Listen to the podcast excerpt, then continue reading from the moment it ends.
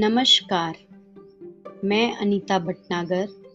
आज आपके समक्ष पंचतंत्र की कहानियों की एक सीरीज़ लेकर प्रस्तुत हूँ। पंचतंत्र नीति, कथा और कहानियों का संग्रह है, जिसके मशहूर भारतीय रचयिता आचार्य विष्णु हैं। पंचतंत्र की कहानियों में बच्चों के साथ साथ बड़े भी रुचि लेते हैं। पंचतंत्र की कहानी के पीछे कोई ना कोई शिक्षा या मूल छिपा होता है, जो हमें सीख देती है। पंचतंत्र की कहानी बड़े चाव से बच्चे पढ़ते हैं तथा सीख लेते हैं।